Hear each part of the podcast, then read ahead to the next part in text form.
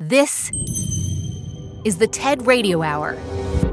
Each week, groundbreaking TED Talks. Our job now is to dream big. Delivered at TED conferences to bring about the future we want to see around the world. To understand who we are. From those talks, we bring you speakers and ideas that will surprise you. You just don't know what you're going to find. Challenge you. We truly have to ask ourselves, like, why is it noteworthy? And even change you. I literally feel like I'm a different person. Yes.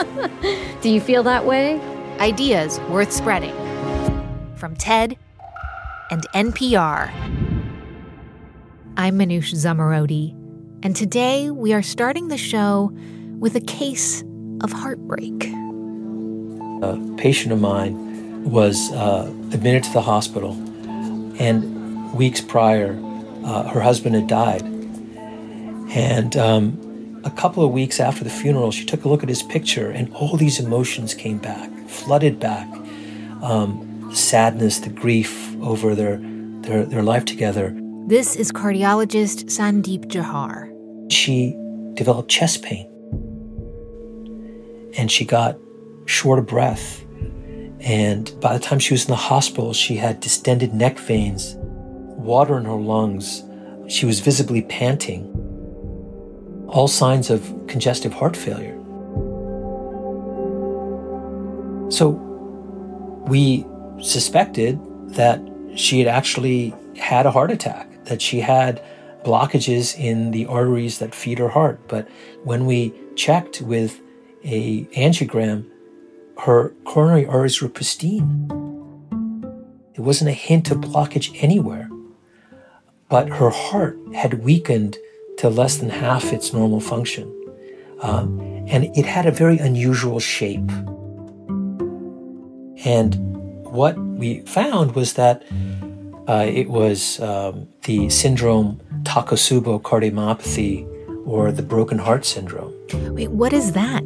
So, Takotsubo is a special pot that's used in Japan to um, trap uh, octopuses. Um, and um, it has a sort of wide base and a very narrow neck. And that's exactly the way her heart looked on the ultrasound that we did. The base was constricted, the apex of the heart had ballooned out um, into this distinctive shape. Whoa, that is crazy. So her heart was like swollen, and, and this is what heartbreak can look like, literally. Yeah. So emotions and the responses that they engender can have a direct effect on the heart. And the heart can acutely weaken in response to uh, heartbreak or uh, grief, such as after the death of a loved one or the end of a romantic relationship.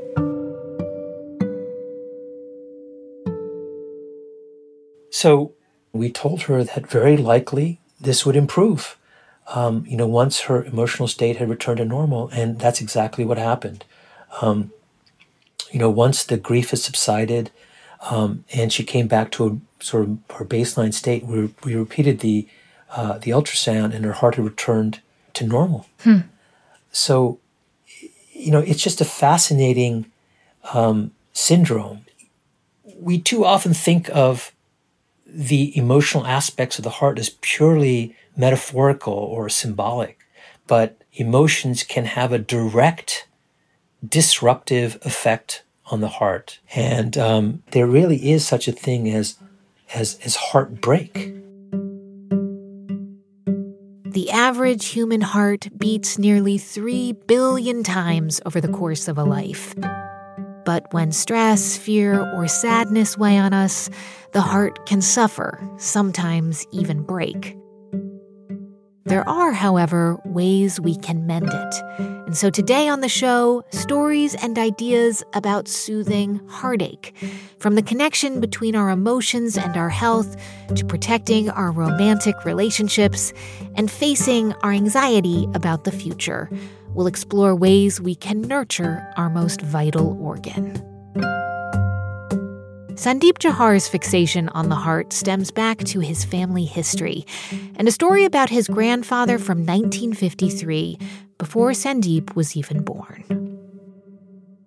It was a summer day in July. My my grandfather um, was working in a tiny shop in Kanpur, uh, which uh, was a rural community in North India, and he was bitten by a snake. Now, snake bite is fairly common in India. Hmm.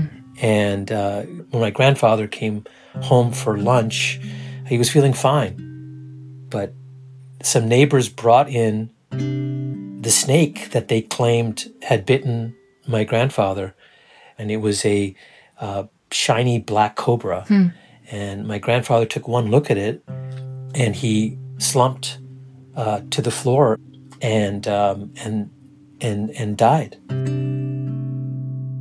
At the hospital, a doctor pronounced him dead on arrival and, and said that it wasn't a snake bite that killed my grandfather, but it was a heart attack, um, probably induced by the sudden sort of tremendous fright of looking at the snake that had bitten him and the fear that he was not going to be able to survive um, the snake bite. So it's it's not just grief or romantic heartache that can affect our hearts. It can be any really extreme emotion. Right. W- was this a story that you heard a lot when you were growing up? Yeah. That that event um, was profoundly tragic in our family, and I sort of grew up with this fear that something would happen to my own father, um, hmm. and, and and and that fear translated into sort of an obsession. I, I, I remember I would lie in bed and sort of monitor the thudding of my heart in my chest. Um, I would look up at the ceiling fan that was rotating and set, try to synchronize the rotations of the blades with my heartbeat. And, and, and I sort of became obsessed with th- th- this sort of dichotomous nature of the heart that it was constantly moving and yet so vulnerable. And, mm. and in the process, made us vulnerable. Hmm. Uh, in other words, there was such a thing as sudden death. And, and, the fact is that sudden death almost always occurs because of the cessation of the heartbeat. Here's Sandeep Jauhar on the TED stage.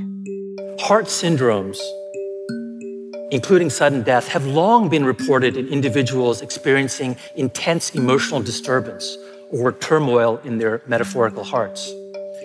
In 1942, the Harvard physiologist Walter Cannon published a paper called Voodoo Death, in which he described cases of death from fright in people who believed they had been cursed, such as by a witch doctor or as a consequence of eating taboo fruit. In many cases, the victim all hope lost, dropped dead on the spot. What these cases had in common was the victim's absolute belief that there was external force that could cause their demise and against which they were powerless to fight. This perceived lack of control, Cannon postulated, resulted in an unmitigated physiological response in which blood vessels constricted to such a degree that blood volume acutely dropped, blood pressure plummeted, the heart acutely weakened, and massive organ damage resulted from a lack of transported oxygen. Today, death by grief has been seen in spouses and in siblings. Broken hearts are literally and figuratively deadly. You know, Sandeep, I think we hear a lot these days about how stress is bad for us, it's bad for our health. But do you feel like people just don't take that seriously enough or they don't understand the stakes of like how much stress and emotions are connected to our physical well-being? Yeah. You know, the American Heart Association for the longest time did not list psychosocial stress as a key modifiable risk factor for heart disease. Now, why is that? Um, I think the reason is that it's so much easier to lower blood pressure than it is to lower um, emotional stress. you can take a pill to lower your cholesterol or your blood pressure, but um, psychosocial stress is just an entirely different beast. And and you know, it, it's interesting that I went through a three-year training program in cardiology, and not once did we talk about the effect of stress or the emotions on the heart. Hmm.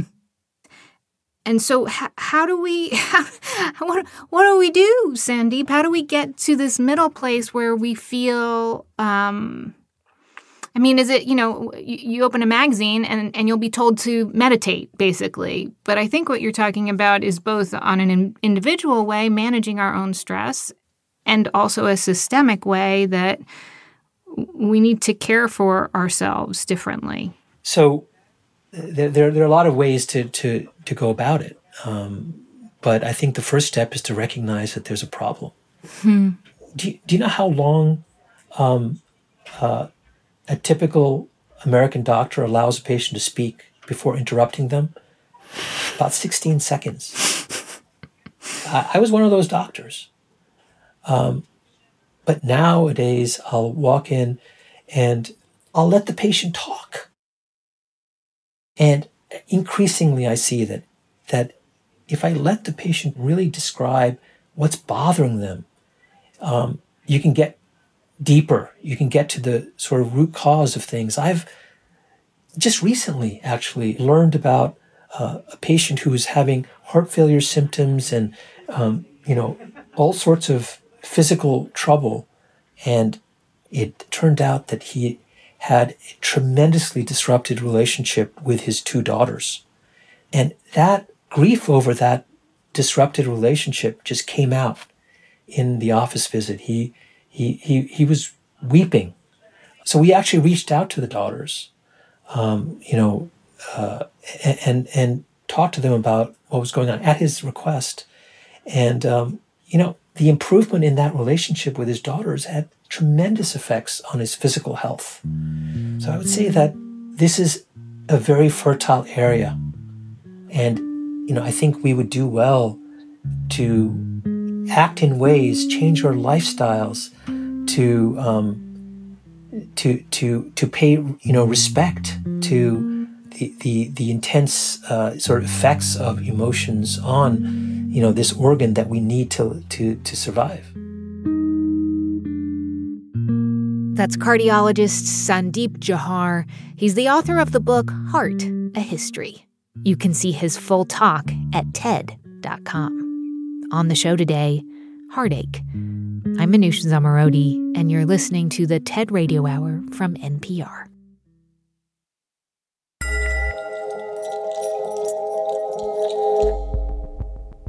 This message comes from NPR sponsor Odoo. Do you run a business or manage a team? then it's time to switch to Odoo. Odoo is a suite of business applications designed to streamline, automate, and simplify any company. Odoo has apps for everything CRM, inventory, manufacturing, sales, accounting, you name it. Odoo's got you covered. So stop wasting time and start getting stuff done with Odoo.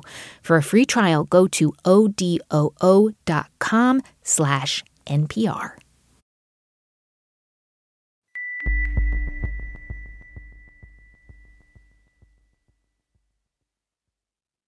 It's the TED Radio Hour from NPR. I'm Manoush Zomorodi, and on the show today, heartache. Okay, let's uh let's sit down. So, one of our producers, James, test test, and his partner, okay, Joanne. Test test. How does that sound? It looks well, good. they just got okay. married last year, and so we gave them an assignment. So, are you ready? Yeah, let's do it. we asked them to peer into the future and talk about what issues, relationship issues, they think might come up. I mean, we're about to move to a really expensive part of the country, and money, childcare, careers, buying a home, the big issues that can cause a lot of heartache for couples. Yeah, I mean, I don't know when we'll be able to afford to buy a house there. I mean, we, we want to have kids soon, renting. and daycare is also really expensive. My mom was a stay-at-home mom, so it's going to be We're tough. moving close to your family, me but like, my family work. lives all over the place. Yeah, and one of us might have to give up our career to be a parent full time. It's a lot. Yeah, it's a lot. So we weren't just being callous by pushing James and Joanne to have this difficult conversation. We asked them to do this because our next guest says discussions like these are crucial to preventing heartache later on. I think it's fair to say that most people live marriages without thinking about divorce. This is Harvard Law professor Jeannie Suk Gersen. She teaches family law. In fact, at the height of your love for somebody, when you're really looking forward to the life that you're going to build with this person, that is the best time to start thinking about these relationships in a way that is divorce conscious. Jeannie continues from the TED stage. The reason that I think this is so important is that I think everyone should be having some of these very painful conversations that divorce people experience. These are painful conversations about what we contributed, what we owe, what we are willing to give, and what we give up. Those conversations should be happening in a good marriage, not after it is broken. Because when you wait until it's broken, it's too late. But if you have them early on, they can actually help build a better marriage. In your TED Talk, Jeannie, you actually break things down into three examples, three principles that you think couples need to consider. That's right. First, marriage is an exchange of sacrifice, and that that sacrifice has to be thought of as a fair exchange. The second one is the idea that there's no such thing as free childcare. And the third is what is starting out as each person's property probably is going to become part of the general property of the marriage. The first one sacrifice should be a fair exchange. Take the example of Lisa and Andy. Lisa decides to go to medical school early in the marriage, and Andy works to support them. And Andy works night shifts in order to do that, and he also gives up a great job in another city. He does this out of love. But of course, he also understands that Lisa's degree will benefit them both in the end. But after a few years, Andy becomes neglected and resentful, and he starts drinking heavily. And Lisa looks at her life and she looks at Andy and she thinks, This is not the bargain I wanted to make. A couple of years go by, she graduates from medical school and she files for a divorce. Mm. Oof, that is rough, Jeannie. Yes. Uh, when you look at that situation, which I think is extremely common, you think to yourself, did this couple, did these two people ask themselves and each other what they were exchanging Hmm. and how fair that exchange was? What was each giving up? What was each giving to the other? What was each going to owe the other person? Right. The, and these, of course, these this language of owing and giving and, mm. and, and exchange is for for many people anathema to a romantic connection. But that is, I think, a delusion to think that a marriage can be devoid of those things. And in fact, that is what a marriage ultimately is when you strip it down. It is an exchange. You know, it's making me think of people I know and, and what they say, like, well, we just have to get through these next few tough years. And then, like, as though utopia will arrive once the degree does. Exactly. And maybe, you know, if if you get through those tough years, of course many marriages go through tough years and then they have a better period. That's that's wonderful. But if those tough years end up harming the connection and the intimacy, which sometimes it can, that's when they're going to be forced to talk about these questions about exchange and who owes what and who gave what and who who, who sacrificed what. And that is when Lisa's going to realize she is owing Andy financial support. Hmm. And then, of course, Andy might get financial support from Lisa, but is he going to truly feel compensated for the things he gave up? So, if Lisa and Andy had followed Jeannie Gersen's rules, what would they have thought about? What would they, what would this, what conversation would they have had prior to or early on in their marriage? Well, if they had thought about this, it's possible that Lisa would have looked at the situation that I, I mapped out and would have thought, well, maybe it's not a good idea for Andy to give up his job that he likes. Mm. And it's better to take on loans now than to have Andy give up his career. Hmm. That is a possibility. Or she might have thought, let me see if I could get a part time job in order to defray the costs so that Andy is not entirely responsible.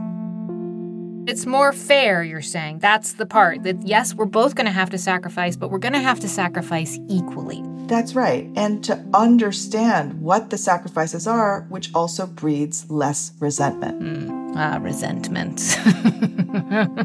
yeah, resentment is like the big killer. resentment is the big marriage killer. So let's take another couple, Emily and Deb. They live in a big city. They have two children. They both work. Emily gets a job in a small town and they decide to move there together. And Deb quits her job to look after the children full time. Deb leaves behind an extended family, her friends, and a job that she really liked. And in that small town, Deb starts to feel isolated and lonely. And 10 years later, Deb has an affair and things fall apart. Now, the marriage mediator who would have come in before they moved and before Deb quit her job might have asked them, What do your choices about childcare do to the obligations you have to each other? How do they affect your relationship? Because you have to remember that there is no such thing as free childcare. So, Deb and Emily, what specifically should they have talked about when planning to start a family? They might have thought about how much Deb relied on the network of family, friends, and work colleagues in terms of her general happiness, mm. and how that is precisely the kind of social context in which full time parenthood actually works well. Mm. Maybe Emily, the one who got the job in the small town that everyone moved there for, she might have thought to herself, on the one hand, I love this new job offer. It's so exciting. On the other hand, I have to factor in what the cost is mm. for my partner. And if Deb incurs this cost, what will be owed to her? Mm. Right? What will I owe to her? So let's go back to Lisa and Andy. Lisa had an inheritance from her grandmother before the marriage. And when they got married, they bought a home, and Lisa put that inheritance toward a down payment on that home. And then Andy, of course, worked to make the mortgage payments. And all of their premarital and marital property became joined. So, in a split, what's going to happen? They're going to have to sell the house and split the proceeds, or one of them can buy the other out. So, this marriage mediator, if they had talked to them before all of this happened, that person would have asked, What do you want to keep separate? And what do you want to keep together? And how does that choice actually support the security of the marriage? Because you have to remember that what's yours probably will become ours unless you actually are mindful and take steps to do otherwise. I can see Lisa thinking, like, this is incredibly unfair. That's right. That might seem incredibly unfair. And in, in Andy's mind, if if a different rule were to pertain, he would think, hey, I made all that money and we were able to make mortgage payments. So that it would seem unfair to him. Right. If somehow now the inheritance that went into the down payment like got separated out and given to Lisa. So there is a lot of potential for strife, for resentment, and for a feeling of being aggrieved.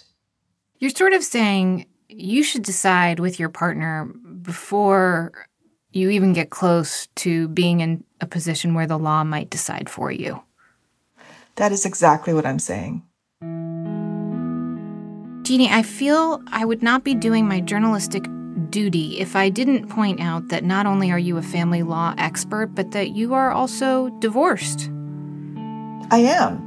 I am divorced, and I I got divorced um, less than ten years ago, and then I got remarried.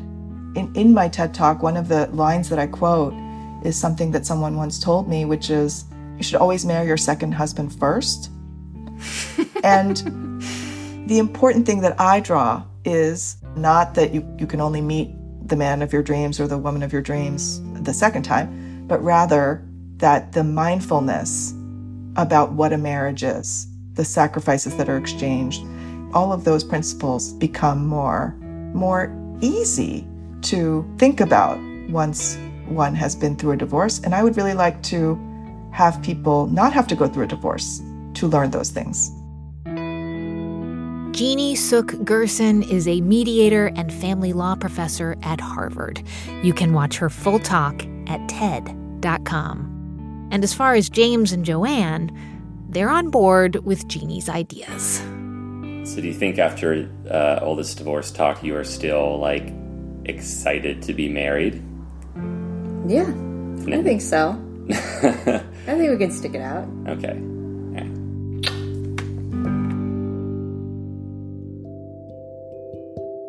On the show today, stories about heartache and how we live with it. I did not expect to be in pediatrics. I never thought that I was someone who was playful enough to be in pediatrics. But I found that I was better at it than I realized. And there was something about the innocence the tenacity and also the vulnerability of children that I just really wanted to be a part of. And also having the opportunity to support their parents and care for them. It, it just fit. This is Wei Wen Sato. She's a pediatric nurse in the intensive care unit, which means she's helping the littlest patients at the toughest moments. Sometimes it feels like for a moment, I am watching another person's story as I would on TV. But then I quickly realize I'm in the room with them. And in whatever time I have with them, whether it's this one shift or if I come back in future shifts as their nurse with them, that for this time I am primarily watching their heartbreak and their story and their grief, but I am also a part of it. Wei Wen has to be there for her patients and their parents, but the heartache can feel overwhelming for her too. There was a patient we had um, where the patient had drowned and uh, was not going to pull through. And the parent was at the bedside and was just utterly devastated by the prognosis uh, and had just collapsed to the floor when this parent realized uh, this was not going to get better. And I felt my own sadness well up, and I allowed some tears to begin to flow. But I knew that this was primarily about the parent's grief, and it wasn't about mine, that my focus had to be on the parent and supporting supporting them. For a pediatric critical care nurse, tragedies are part of the job. But there are joyful moments too when children recover. And all those ups and downs they began to wear on Wei Wen. Here she is on the TED stage. Like many of my colleagues, I went into nursing because I wanted to be a therapeutic presence for others. I envisioned the profession to be one where I lived on the highs, feeling like I was always doing something meaningful and helpful for others. I thought that the highs alone would be enough to help me cope with the intense stress and heartache that come from taking care of so many sick and sometimes dying patients.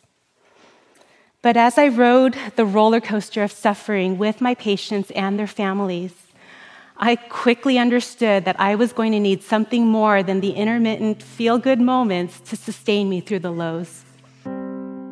There would be shifts where um, we thought we were on the road to recovery and the patient suddenly suddenly doesn't do well. They suddenly crash. And all of our expectations for things to go well go the other way. And i it, it made me realize there's a lot here that i can't fix. And i i didn't think this is what i signed up for. And i'm not there was certainly a point where i didn't know what to do with that did you ever try to talk yourself out of it? Did you ever say to yourself, well, look, it's a job. This is the way it is. Just do your best and go home at the end of the day? Yeah, absolutely. I think there's often this sense that uh, I clock out at the end of my shift and you know what, I just need to leave what happened behind and, you know, shift gears, go home to my family, enjoy my family. I did everything that I could. But I began to realize there wasn't there wasn't an easy separation, um, and there wasn't just a way to clock out and shut it down. And this isn't just true for me. Nurses everywhere are battling this challenge. In our times of weakness, vulnerability, and helplessness, we need nurses who have found a way to preserve meaning and commitment to their work. While many external factors contributing to burnout have been studied, I have been asking what we nurses are to do with the internal issue of grief. Not in terms of caring for others in their grief, but working through our own grief on a deeper level as we are affected by the suffering of our patients and their families. How do I endure through the lows that come with this profession? How Wen Sato confronted that question in just a moment. On the show today, Heartache. I'm Manoush Zomorodi, and you're listening to the TED Radio Hour from NPR. Stick with us.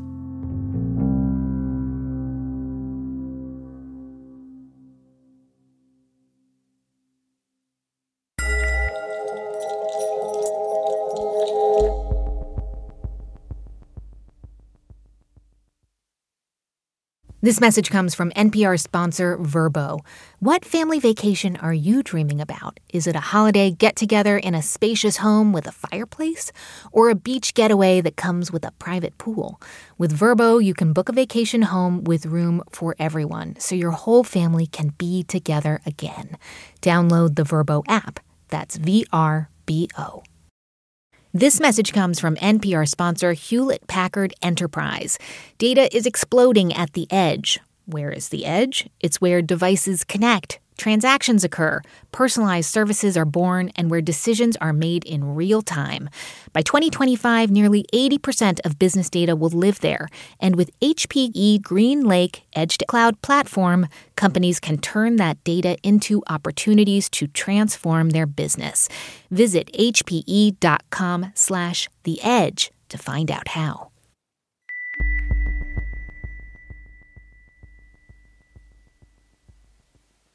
It's the TED Radio Hour from NPR. I'm Manoush Zomorodi. On the show today, heartache. And we were just talking to pediatric nurse Wei Wen Sato. She works in the intensive care unit, a place where grief and tragedy are unavoidable. Wei Wen, in your talk, you ask an important question, which is how to endure the lows that come with your profession and I can imagine that there are lots of ways that nurses may answer that. Like some might choose another specialty or or maybe even find another job altogether if it gets too much. Yeah. Others yeah. I can only assume compartmentalize, like just push through the day, try to treat it like a job. But you decided you needed to face the grief head on. Yeah, absolutely. I I can understand why people say you can't take your patient's stories home with you. If I let myself think about it or if I let myself talk about it with other people, it's just too much. I, I, I can't do it. And I began to realize that that's just not the human experience. Mm. That the things that we do and encounter um, in nursing are all about the human experience. And it only makes sense that it would overflow into my thoughts in my daily life because what I see as a nurse is all about love and loss and what makes for a meaningful life when life doesn't go the way you want it to go. So, what does that actually look like in practice? How did that change your behavior? Yeah, there's a, a patient story that will always stay with me. This patient had just already a very tragic sort of backstory that ended up landing um, the patient into our ICU. And while the patient was physically alive when I left work, uh, we knew that the outcome was not going to be good. And we basically were sustaining the patient physically so that family could come and say goodbye. Oh, gosh. And so the day after that shift, I was with my younger child at the playground and I saw some other moms and, and kids there. And I was pushing my child on the swings and just began to weep quietly. Mm. And couldn't really engage with the other moms because that's really awkward, you know. it's really awkward to be at a park and just be standing there, you know, with people doing normal daily things and just be crying. And so I also knew that I was supposed to get together with a friend for coffee in about an hour. And I was kind of a mess. I was hurting and crying. And so I texted her and I I took a chance and I just said, you know, I know we're supposed to meet for coffee.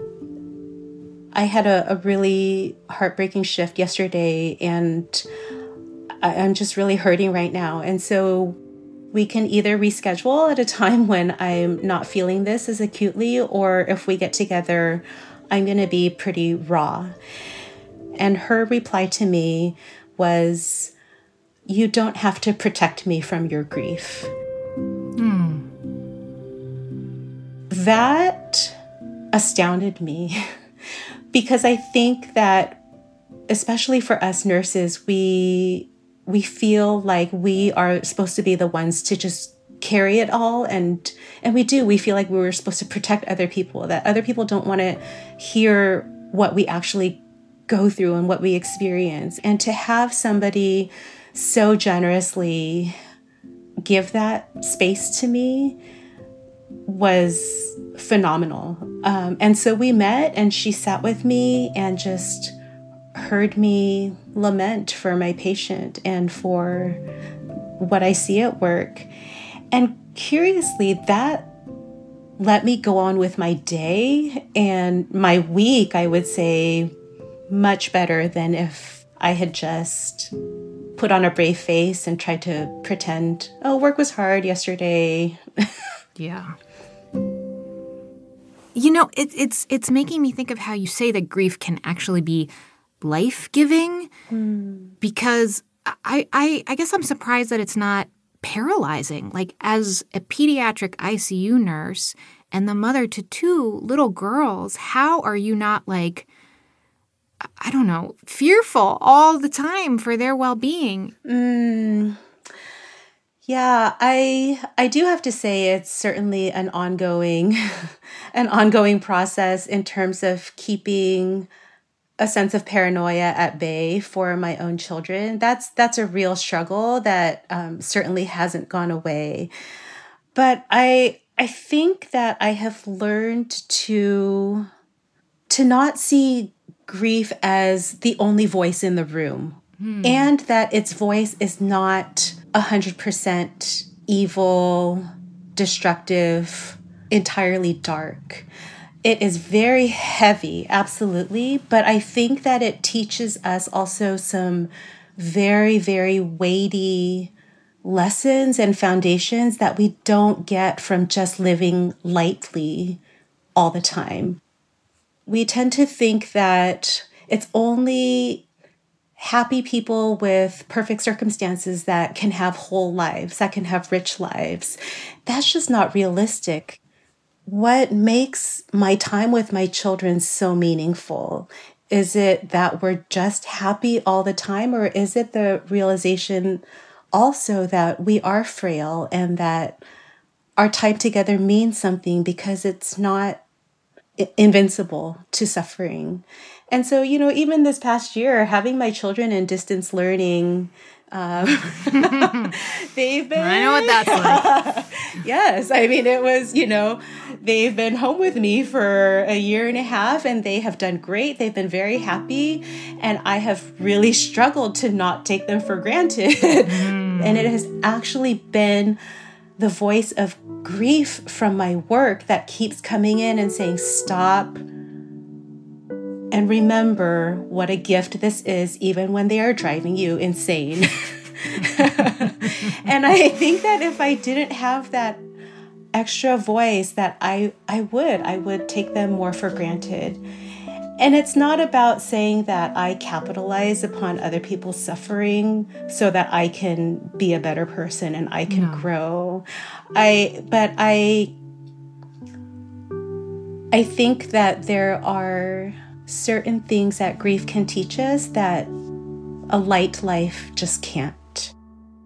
That's Wei Wen Sato. She's a critical care nurse at Children's Hospital Los Angeles. You can see her full talk at TED.com. On the show today, how we can soothe our heartache. As we know, a lot of heartache starts with love. And in this next case, a love of nature. Yeah, well, what's the starting point? I would say once upon a time when I was a child, I spent most of my days with my grandmother. Uh, her name was Signe.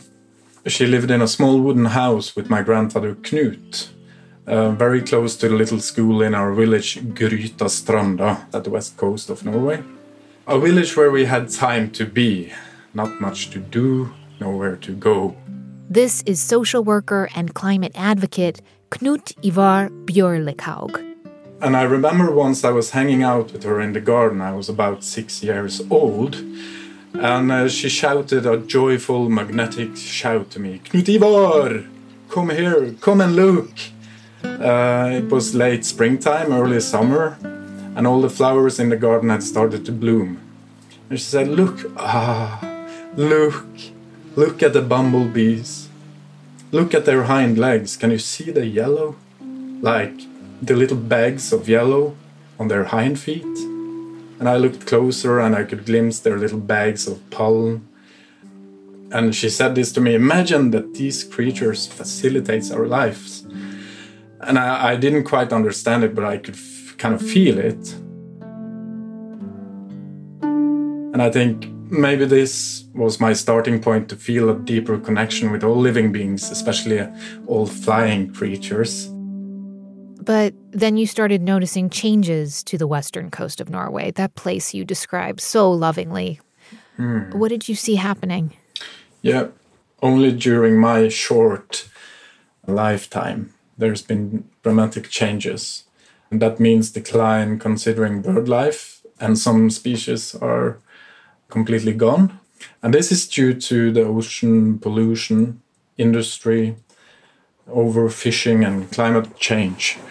It's heartbreaking uh, to see in my short lifetime, and of course, very frustrating that the negative trend just continues as Knut witnessed the destruction of the land he loved so much. He also learned more about Norway's role in the oil and gas industries. Norway produces millions of barrels of oil every day for the world market. When the country's fossil fuel production took off in the 1970s, the government was flush with cash. Norway has been investing its oil wealth in its society's future since black gold first started pouring out of the North Sea in the 1970s. The Norwegian Oil Fund as it's called, is worth nearly $1.4 trillion. That money was made from the country's vast oil reserves and Norway's sovereign wealth fund. It made Norway one of the wealthiest countries in the world, one that could provide all its citizens with health care, a higher education, and a pension. Norway's sovereign wealth fund is for the benefit of current and future generations. But the fund also created what's called the Norwegian paradox. Now, the Norwegians have discovered their green conscience. How can Norway be a leader in stopping climate change and make so much money off of fossil fuels? Environmentalists are not happy. The fund's investments have become a topic of heated debate. For Knut, that paradox made him feel a deep shame. About 10 years ago, I had this really deep existential crisis. I went into a deep uh, depression and I was kind of on the edge, to make a long story short. I remember that what was going on in my body was kind of the feeling of being ashamed uh, of being human. How to cope with being a part of this species that destroys so much. And especially if I think maybe that's a concern for those of us who is um, kind of unwillingly rated in nations that are getting super rich on uh, oil and gas, exploiting nature. It's a very sad but um, beautiful way to describe it. I, I don't think I've heard it described that way. This idea that it sort of made you disgusted with yourself, the humiliation of being a, a human being who has contributed in some way to the destruction of our planet. Yeah. Uh, so for me, for a year or, or so, I was kind of in this state, and I, um, the the heartbreak of the loss and nothing is getting done. I think the really important core here for me to get out of it was to to see that there is still some hope. And for me, as long as there are birds, there is hope.